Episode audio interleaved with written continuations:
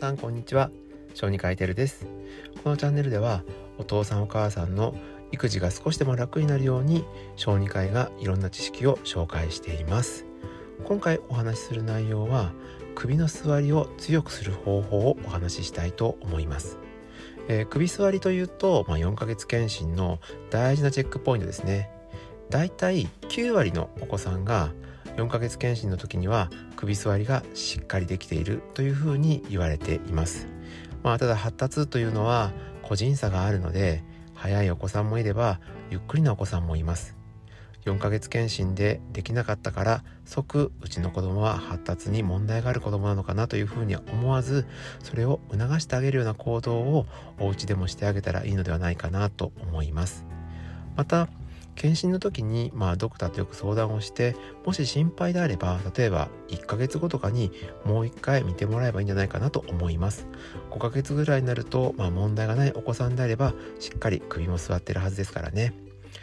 それではまずどうやって促したらいいのかという方法に関して2つほどお話をしようと思います。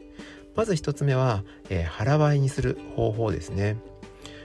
まあ、その検診の時のチェック項目にもあるんですけど首の座りを見る方法はもちろん座った時の状況をチェックしてもいいんですけど腹ばいにした時にどれぐらいこう背中が力が入って首が上をね頭を上に持ち上げることができるかっていう部分をチェックしています。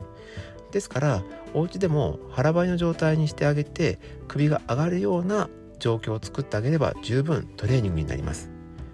腹ばいにして親が見ているところで腹ばいにしてえー、音とか何かしらの刺激を顔が上に向くような感じに興味を持たせるようにしてあげてください。例えば好きな音楽とかお父さんお母さんの声が聞こえるとおそらく子供はこうその方向を見ようと思って首をまあ頑張って持ち上げてくれると思うのでそれを繰り返しているうちに強くなると思います。もう一つの方法なんですけど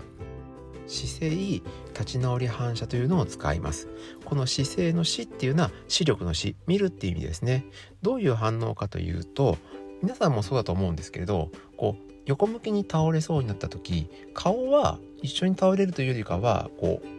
まっすぐな状況を保とうと思いますよね。これが姿勢立ち直り反射と言います。ですから簡単に言うと赤ちゃんをこう縦向きに抱っこをして右に右肩の方にこう軽く傾けていくんですね。でそうすると赤ちゃんはこう顔だけはまっすぐ正面に保とうとするようにします。この反射を利用してわざと少しずつこう傾けてあげて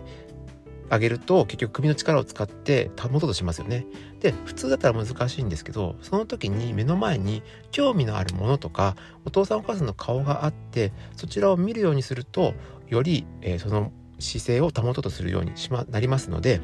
そういう方法で興味のあるものを前に置いてその状態で体を右とか間に少しこう支えながらですね傾けてあげる。その時の姿勢がうまく保てるようになったら首もだんだん強くなってくるので、えー、おのずと首座りもしっかりできてきますよという方法になります。この姿勢立ち直り反射っていうのはちょっと口で説明すると難しいんですけれど今言った通り姿勢立ち直り反射で検索するとどのようにやっているかというののイラストはネットで見つけることができると思いますので是非一度興味のある方はそれをやってみてください。えー、分からなかったらさっき言った腹ばいの状態で首が上がるような興味のあるものを目の前に見せるこの方法だけでも僕は十分と思いますのでそうやって促してあげてください。で今回は首座りを強くするようなトレーニング方法を2つ紹介しました。無理にしなくてもいいと思うんですけれど何もしないよりかはすることによって、えー、発達というのは促すことができますからもし心配であったり4ヶ月検診で首座りがちょっとまだまあまあだねって言われた方こうやって、えー、促してあげて次の検診のチェックの時にはバッチリできるようにしてあげたらいいんじゃないかなと思います。